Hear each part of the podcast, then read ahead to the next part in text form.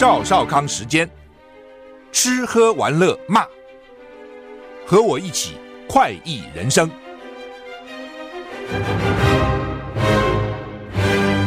我是赵少康，欢迎来到赵少康时间的现场。天气啊，还是热哈。那今天开始环境转为西南风，要持续到礼拜天，一个礼拜都是这样哈。未来一个星期，因为受到太平洋高压影响，会越来越热哈。七月了嘛，那不热还要怎样哈？彭启明提醒呢，说极端酷热夏季来啦。明天礼拜二开始，太平洋高压显著西伸过来，往西面过来哈，将会抑制对流的发展。午后阵雨会减少啊，晴朗炎热高温，极端酷热夏季要来了哈。吴德荣也说，礼拜二到礼拜天是台湾附近盛行西南风，背风面的北部东半部，因为背风沉降或焚风效应，局部地区会出现三十八度以上的极端高温，是今年入夏以来气温最高的一段时间啊、这段时间是气温最高的时间哈。法国一再暴暴动哈。法国非裔青年奈尔因为拒绝临检被警察射杀，引发全国连续六个晚上暴动。奈尔的外婆呼吁停止暴乱，让社会恢复平静。马克宏会见政府官员，要求尽一切努力恢复秩序哦。美国也是这样哦，法国反正就是这样，发生这种事情就很经常是种族啊，比如说有色的人种被警察这样开枪给打了哈，那结果呢就激起大家的愤怒哈，那这个愤怒可能已经累积很久了了哈。那当然了，这些执法人员也很紧张啊。你比如在美国，因为大家有枪，所以警察去执行任务非常紧张啊，所以随时也可能会被你一动一下，他就觉得你好像掏枪啊。那就是这个月黑风高晚上呢，遇到这个黑人，譬如举例来讲，白人警察是害怕的，因为他不害怕嘛啊。他经经常就会过执法过当啊，就会这样哈。所以真的是。蛮蛮难的了哈。那你自己，我我有在想，如果我是警察，是美国白人警察，你在执法的时候，你你怕不怕？本来黑白之间就有相当大的，尤其这种种族的种族的歧见呢，是很深的了，这几百年来的造成的哦。那你随时都有枪，你怕不怕？你怕的时候，你会不会就是本来可以不必开枪的，你怕你就为了自卫你就开枪，会不会？然后开枪以后呢？这个可能啊，执法单位，或是说这个司法单位，或者警政警政单位认为说这个开枪是正当防卫，那这被开枪这边就不满了啊，就开始哇，就串联啊，然后就抗议啊，等等，最后就演成演变成暴动。这也是法国的非裔少年啊，就是非洲了啊，黑人呐，拒绝临检啊，警察要临检他不临检不肯，那警察说你是不是有枪或者有毒品，为什么不给我检查呢？我就不给你检查啊。警察就射杀他，中间一定会有一些冲突了，就射杀他了，就全国暴乱哈。那现在这个奈尔的外婆出来了啊，说不要再乱了，不要再乱了啊！报名哦，这个以奈尔遇害为借口大搞破坏啊！家人希望暴乱停止，早日恢复社会的平静。欧洲其实很多时候也像个火药库一样啊，尤其这三年的疫情啊，苦的人很苦的。所以最近去欧洲旅游都要提醒特别小心啊，尤其很多那些扒手啦、小偷啦，三年的都没都没有进账，知道？这一下子啊，可好了啊！所以到 欧洲人到欧洲旅游很少没有被扒的，很少没有，甚至公然抢你都有哈，要很小心哈。嗯、呃，老鸟都会告诉你要怎么啊，钱不要带太多啦，怎么摆啦，等等大堆，随时就可能被被被被扒。新闻报道。礼拜天晚上，安全部队在法国全国各地部署超过四万五千个警察跟宪兵。内政部宣布，到礼拜天深夜十一点半，法国全国四十九个人遭到逮捕。总统马克宏召开紧急会议，在巴黎会见政府官员，要求部长继续尽一切努力恢复秩序，而且恢复平静。啊，他坚定的跟安全部队站在一起，也会详加调查奈尔死亡的事件。今天马克宏将会见国会领袖，明天预计预计会见受到暴乱影响的两百二十多位地方首长。马赛的市长承诺，因为暴乱生意受损的商人将获得两百万欧元的补偿啊，因为可能很多商店也被砸了哈。之前呢，法国暴乱就是他们要延长那个退休年龄啊，结果呢也是大家就不爽了，哇，你你敢改我们的退休年龄？欧洲人很重视这休假的。哦，比如七月或八月一整个月的休假，你很难想象，一整个月哦，就休假。所以做生意人都知道哦，这这要下定要赶快啊，否则到那个月真的是没有人上班的，你找不到人的。那你现在要把他退休年龄延后，对他来讲要他老命啊！哦，本来已经规划好了要怎么好好的享受退休后的生活，你现在说要再延个两年，哦，他跟你拼命啊！美国巴，你看每次到周末都发生这些事情哦。巴迪，但不一定周末，但周末还比较多一点。巴迪莫枪击二死二十八伤。而且十四名的伤者没满十十八岁，这什么？到底发生什么事情？梅里兰州最大城市巴迪摩尔，巴迪莫尔一场社区派对周日发生大规模枪击，造成二死二十八伤，伤者中有十四人未满十八岁。哈，美国又发生大规模枪击，地点在华盛顿特区北方六十四公里的巴迪莫尔，正值国庆日。哦，对，礼拜七月四号是国庆哈，是他们的国庆哈，明天啊。那所以国庆，因为它周末啊，所以呢，这个周末假期开始啊，国庆它一定是以以一个比较长的假期吧，是不是 long weekend 哦？大概有几百个民众参与的这场街街区的派对活动，目击者告诉媒体，听到了二十到三十次的枪响，bang bang bang bang bang。警方表示，至少两个人开枪哦，那。他们正在调查是不是有更多的人开枪？那呼吁民众提供相关的资讯或影片，有没有照相？有没有照到？有没有录影啊？哈，枪手为什么要开枪？动机还在调查中。巴蒂摩尔市长史考特谴责枪击案，指出街头非法枪支泛滥，不该拥枪的人却能把枪支弄到手。这次案件再次凸显有必要对此情形加以处理。C N 说，死者是一名十八岁女性跟一名二十岁男性，还有。所有的三十名受害者都受到枪伤，年龄在十三岁三十三岁到三十二岁之间。资料显示，今年美国至少已经发生三百三十八起大规模枪击的事件啊，实在是哈，到现在才七月刚刚开始嘛，就六个月发办发生三百三十四件大规模，他们大规模有一定的定义的哈，死多少人也算叫大规模哈。乌克兰说，他的东部战线，俄国取得进展。泽伦斯基很担心失去美国两党的支持。乌克兰国防官员指出，俄军在乌东城镇取得进展。另一方面，乌克兰总统泽伦斯基表示，由于某些共和党人发出了危险讯息，他担心会失去美国两党的支持。乌克兰国防部副部长马里亚尔指出，俄军在乌克兰东部前线地带四个地区向前推进，俄乌两军爆发激烈战斗，情势复杂。乌军在巴赫姆特南翼推进略有进展，在乌克兰南部两地也是这样子哈，就是他们认为乌克兰稍微有点进展哈。泽伦斯基说，他担心失去美国两党的支持，因为部分共和党人似乎发生了危发出了危险的讯息，对乌克兰的支持可能会减少。泽连斯基说，不管谁赢下一次美国总统选举，保持两党支持对乌克兰最重要。先前发动兵变的俄罗斯瓦格纳佣兵集团，根据首脑。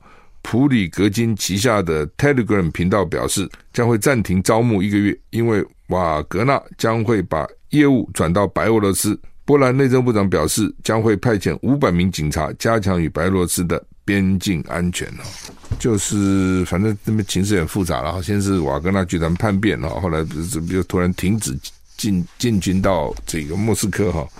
到底怎么回事哈？然后今天又说 CIA 说俄罗斯现在非常脆弱，这是他们去招募情报员最好的机会哈。那美国人当然就是我讲过了，他没有耐性了啊。打一打以后呢，他就会觉得你我打多久啊？所以泽伦斯基就很担心。这也就是你把你整个国家的安危都交给美国，你就会担心。那美国如果说撒手不管怎么办啊？你你也没有什么道理叫美国一直管啊。从某个角度看。你是个外国嘛？美国自己事情都管不了，管你的事情要管多久啊？哦，短短的管一下也可以。如果一直一直管一直管，他就没耐心了。美国一向如此。你不管以前打韩战、打越战，中国打这个共产党都一样的。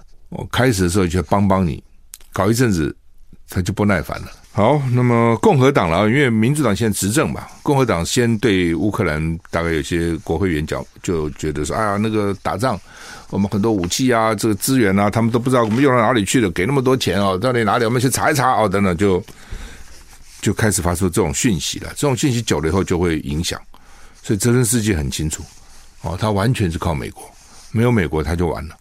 呃，其他盟国这些国家的援助也是因为看美国哦。你看台湾的情况也知道嘛，比如说美军、美舰啊、美机常在这边走来走去，南海啊等等。那其他哦，加拿大舰也来啦，法国舰也来啦，德国舰也来啦，哦，这澳洲舰也来了，就看美国面子。假如说美国不来，那些人不会来的哦，日本也不会理的。所以呢，美国到底还是有它的影响力啊。那美国如果都说不耐烦了哦，松手了，那其他国家也不会去的。所以泽连斯基很清楚这一点，整个就是压在美国身上，所以他就担心啊，这个美国如果说先从共和党，然后接着如果到时候选民觉得哎对啊，讲的对啊，哦，那民主党也跟进，他就惨了啊。所以这就是说你不能够。真的全部靠着美国了啊！你靠着美国，美国人真的说给你保卫到底是可以的，但不会嘛？你告诉我，全世界哪几个地方他保卫到底的？没有啊，对不对？开始他也帮蒋介石打共产党啊，后来呢，就有一些记者啊什么去同情共产党，说啊他们在延安好刻苦啊，他目标好伟好伟大啊，哦等等啊，这个共共产制度、共产主义是很吸引年轻人的嘛，对不对？你自己光想你的财产是我的，大家平均一下，这就很吸引人了。郭台铭财产大家分一分，不都很爽吗？哦，这是 这就是共产党啊，各尽所能，各取所需，共产嘛，就财产大家来平来分平均分配，共产这多好啊！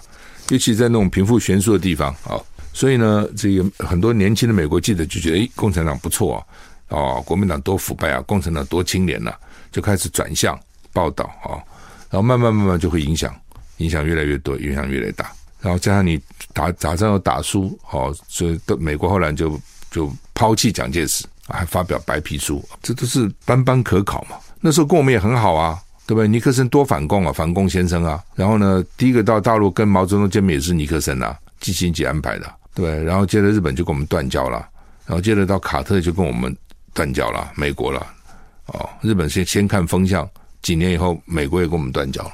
像这些就是，照理讲，我们跟你好好的哦，干嘛就跟我们断交呢？就跟你断了，因为他觉得那边可能有更大的吸引力啊，更大的好处啊。好，那么瑞典人烧可兰经啊啊，你吃烧可兰经，什么不好烧就烧可兰经。俄乌战争以后呢，放弃长期长期其军事中立的芬兰，抢先成为北约三十一个成员国。瑞典受到土耳其、匈牙利的阻力，还没有批准，瑞典也想加入北约。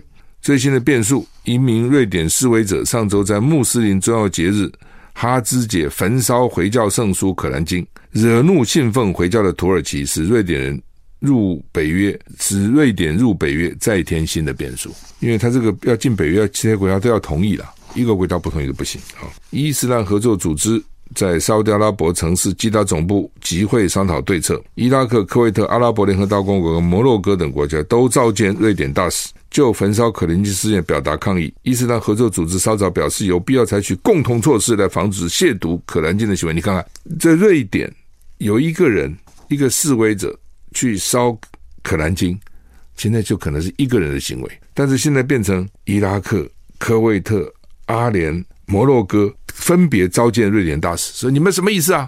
多团结啊！哦，你看遇到宗教的事情。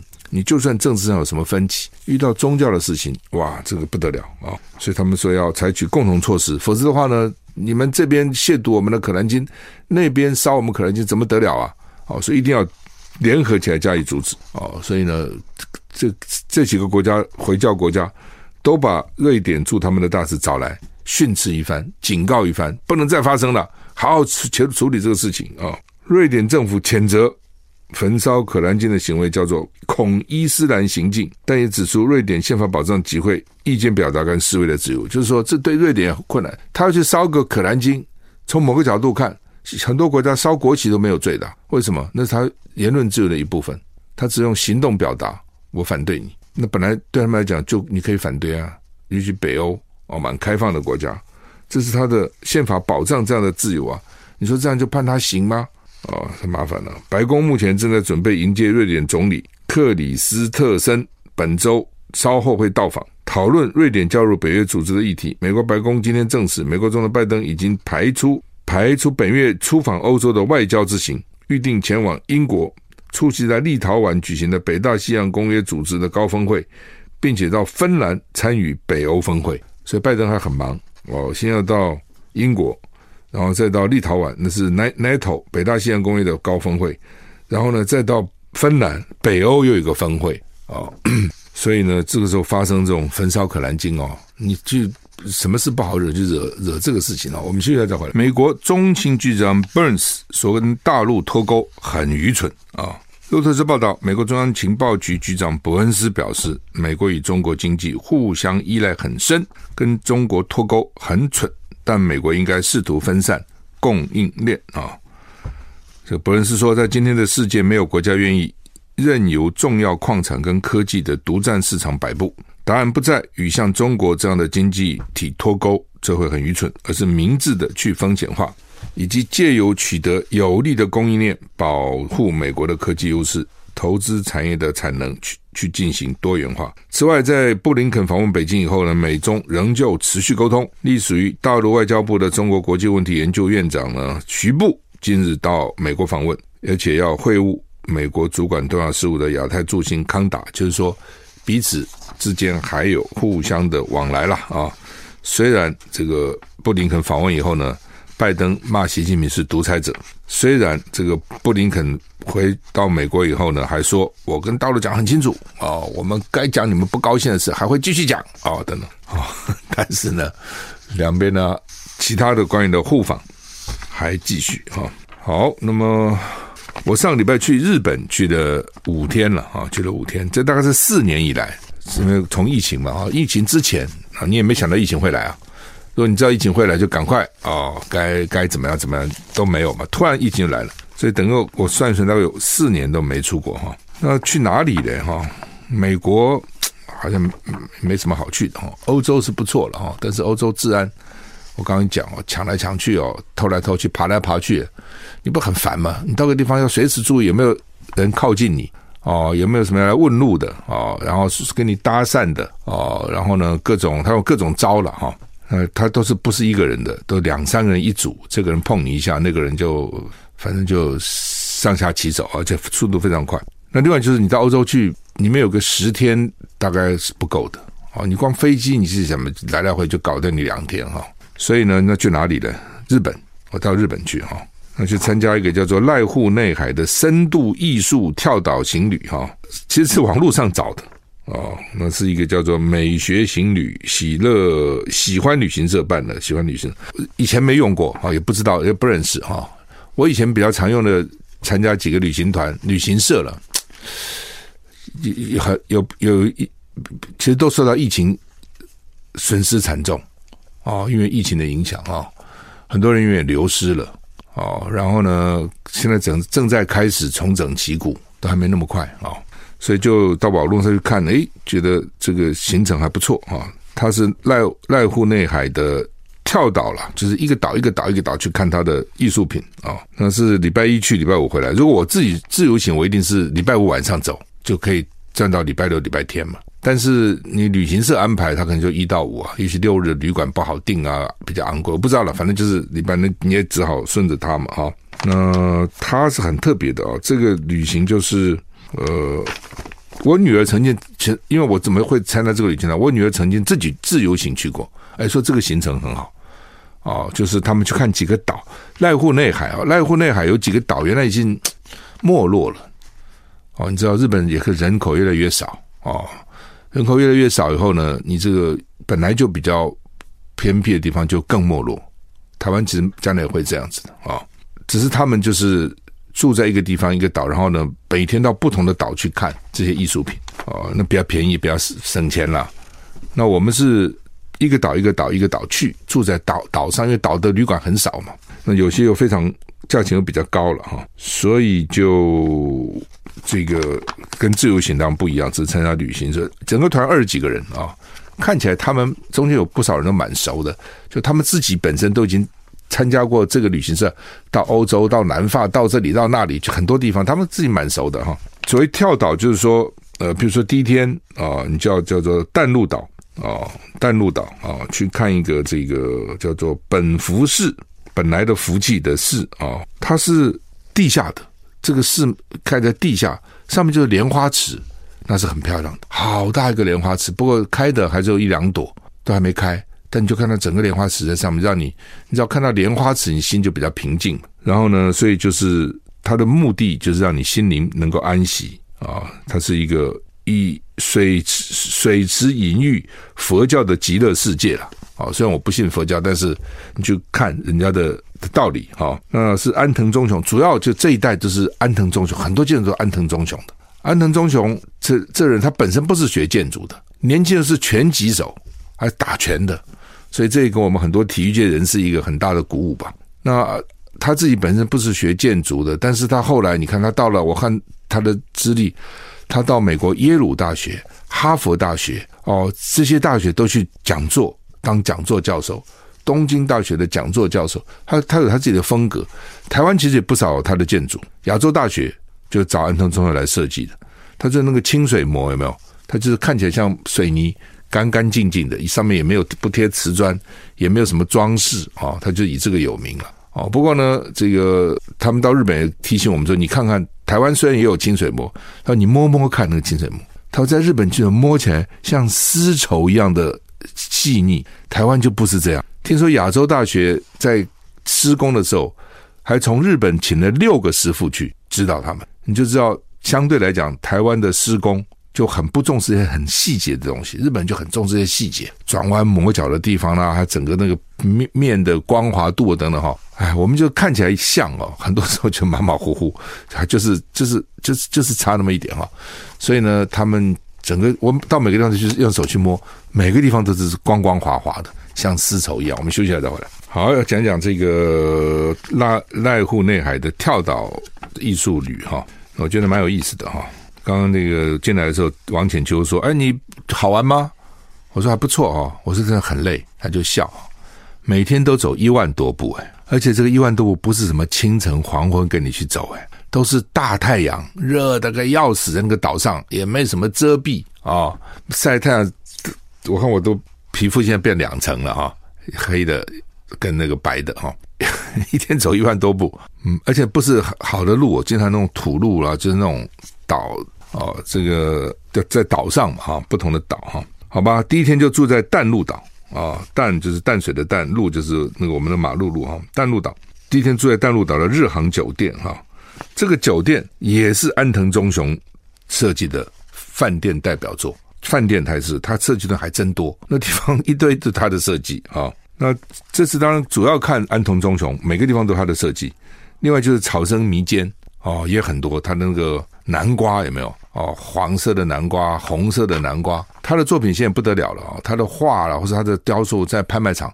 都非常昂贵啊！以前其实没这么贵，以前也贵，但是现在非常昂贵哈。而且台湾人很喜欢哦，台湾都喜欢日本哦，所以这种日本的艺术家的作品，台湾人很爱。另外，这妹岛和氏啊，也在台湾有不少的地方找他去设计哈。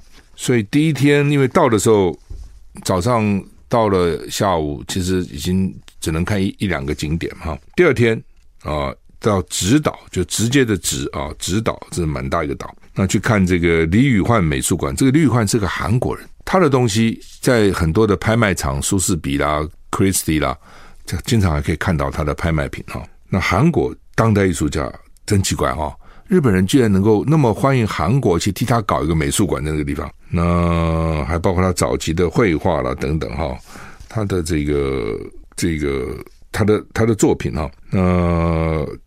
很难形容，因为他们这种都是现代装置艺术，你知道，它不是一个画，一个绘画，你很容易知道到底它它到底也不是很容易的。抽象画你也不见得知道它讲什么，但是装置艺术哦，就都要解释。我这个艺术家，我为什么要这样做？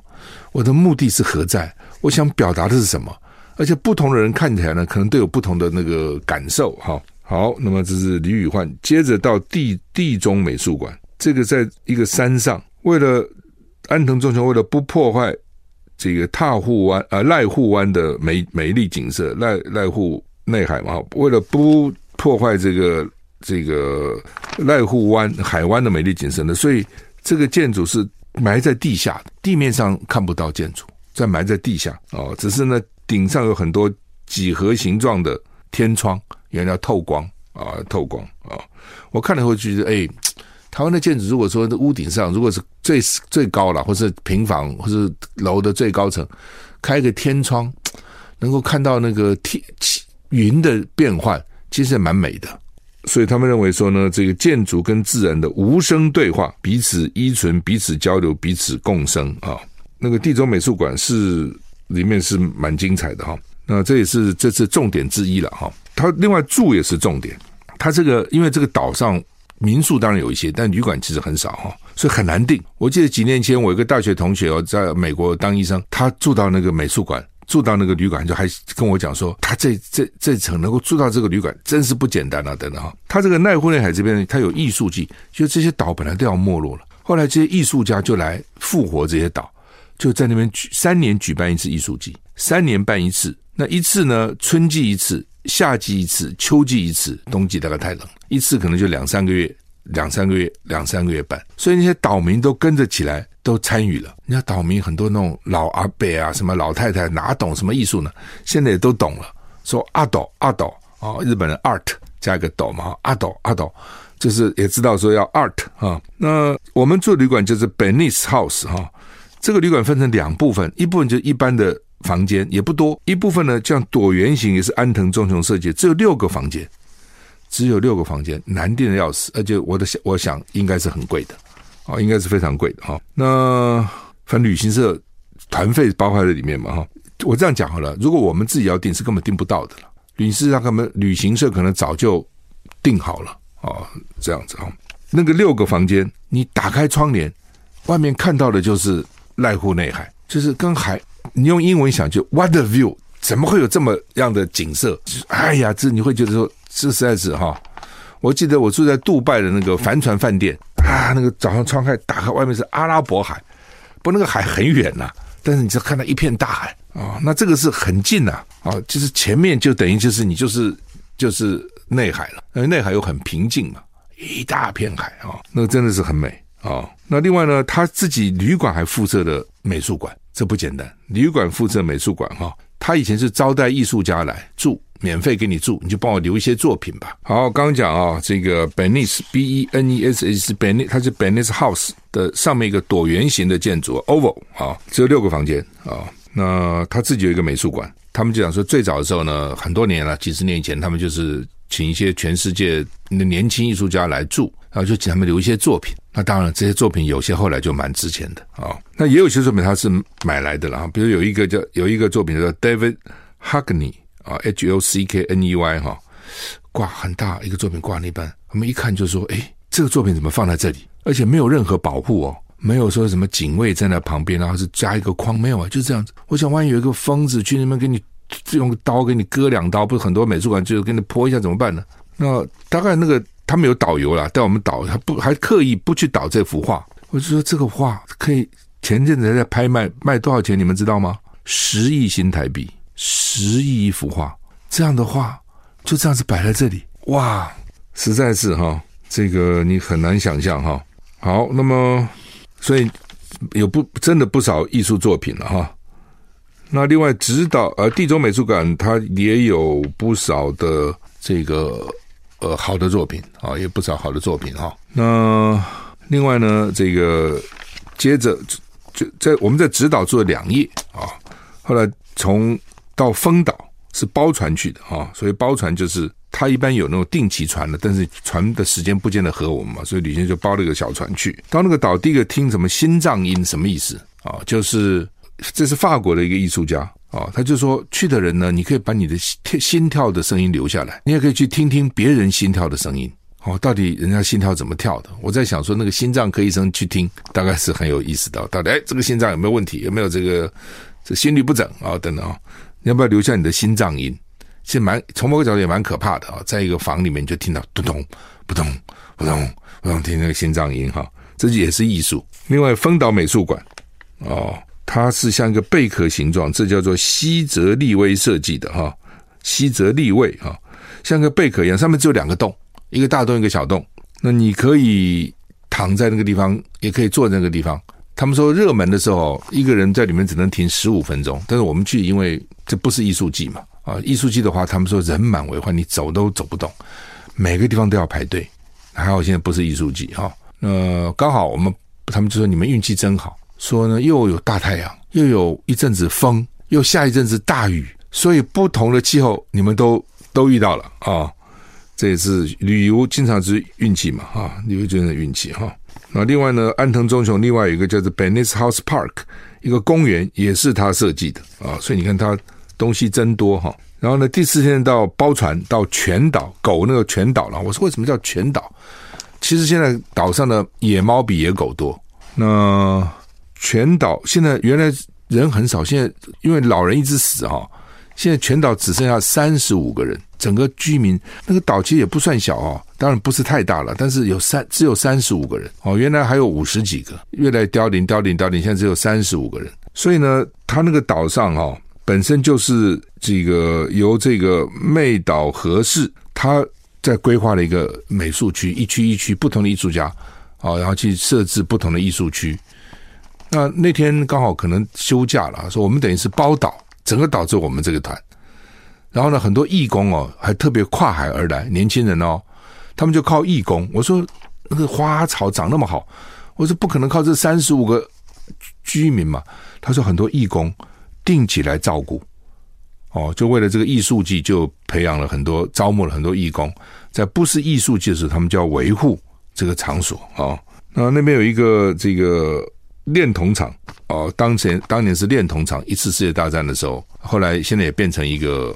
美术馆啊，另外呢，就是它有这个艺术艺术建筑群，就是就是艺术群呢、坐坐落在那个地方啊。那真的是你会觉得蛮佩服那些义工的哦。就我们去，就好几个好多义工就来了啊，卖一些产品啊，哦，甚至中午做饭给我们做饭给我们吃啊。当然饭很简单啦、啊，鯛就是鯛鱼。跟饭做一碗饭哦，一个甜点，一个汤，大概就是这样子。但是是很不简单啦，哦，就是说，就是为了你一个团，人家就动员起来这样子。呃，就是你可以看看到他们为了救这些岛哦，这些已经没有什么人的岛，用一个艺术季把它串起来啊。每三年就哇，人满为患，大家就来，很多欧洲、美国人、台湾人去的也很多，都去看。日本人不用讲了哈，然后让这个地方能够重生。哦，然后呢，因为你 岛民年纪都很大，所以呢，忙完一年 要休息两年，哦，要休息两年。那我们就问说，那那平常你们靠什么为生呢？各自有各自的工作，有的是种田的，有的做生意的，有的做职员的都有。然后到了艺术季来的时候，就集合起来，好来来服务。好像我们那天也是，有些帮我们服务的人，很多都有各自的工作了，只因为我们去了，他们就来招呼我们，招待我们。好的呢，好，那么这个 旅行的时候你就知道说哈，旅行也是很累的啊，因为每天走一万多步晒太阳啊，等等很累的啊，所以呢，我也常想说，趁着还有体力的时候，哦，能够玩就去玩吧，哦，到时候呢，有很多地方真的是要很有体力才能够玩的哦，你体力不够还不行的哦。好，今天联合报头版的新生儿死亡率呢，跟这个中国时报头版的国造前舰呢，把封壳当下水哈，都是很重要的新闻了哈。就是我们因为高龄产妇多，哦，去年新生儿只有十三万，是有史以来最低的。以前最高的时候一年生四十二万，去年只生十三万。而且因为高龄产妇多，所以早产啊，什么可能各种问题啊，遗传的问题等等就会比较多。好，所以我们的新生儿以及婴儿死亡率就很高。哦，在亚在亚在韩国、日本比起来都算是高的。那我们的潜舰也是哈，下水呢，说本来一年以后才有资格下水，现在呢就为了大内宣，就是要下水了，封壳就下水了，只是在陆地上，还不是在水里面哈。好，我们时间到了，谢谢你收听，再见。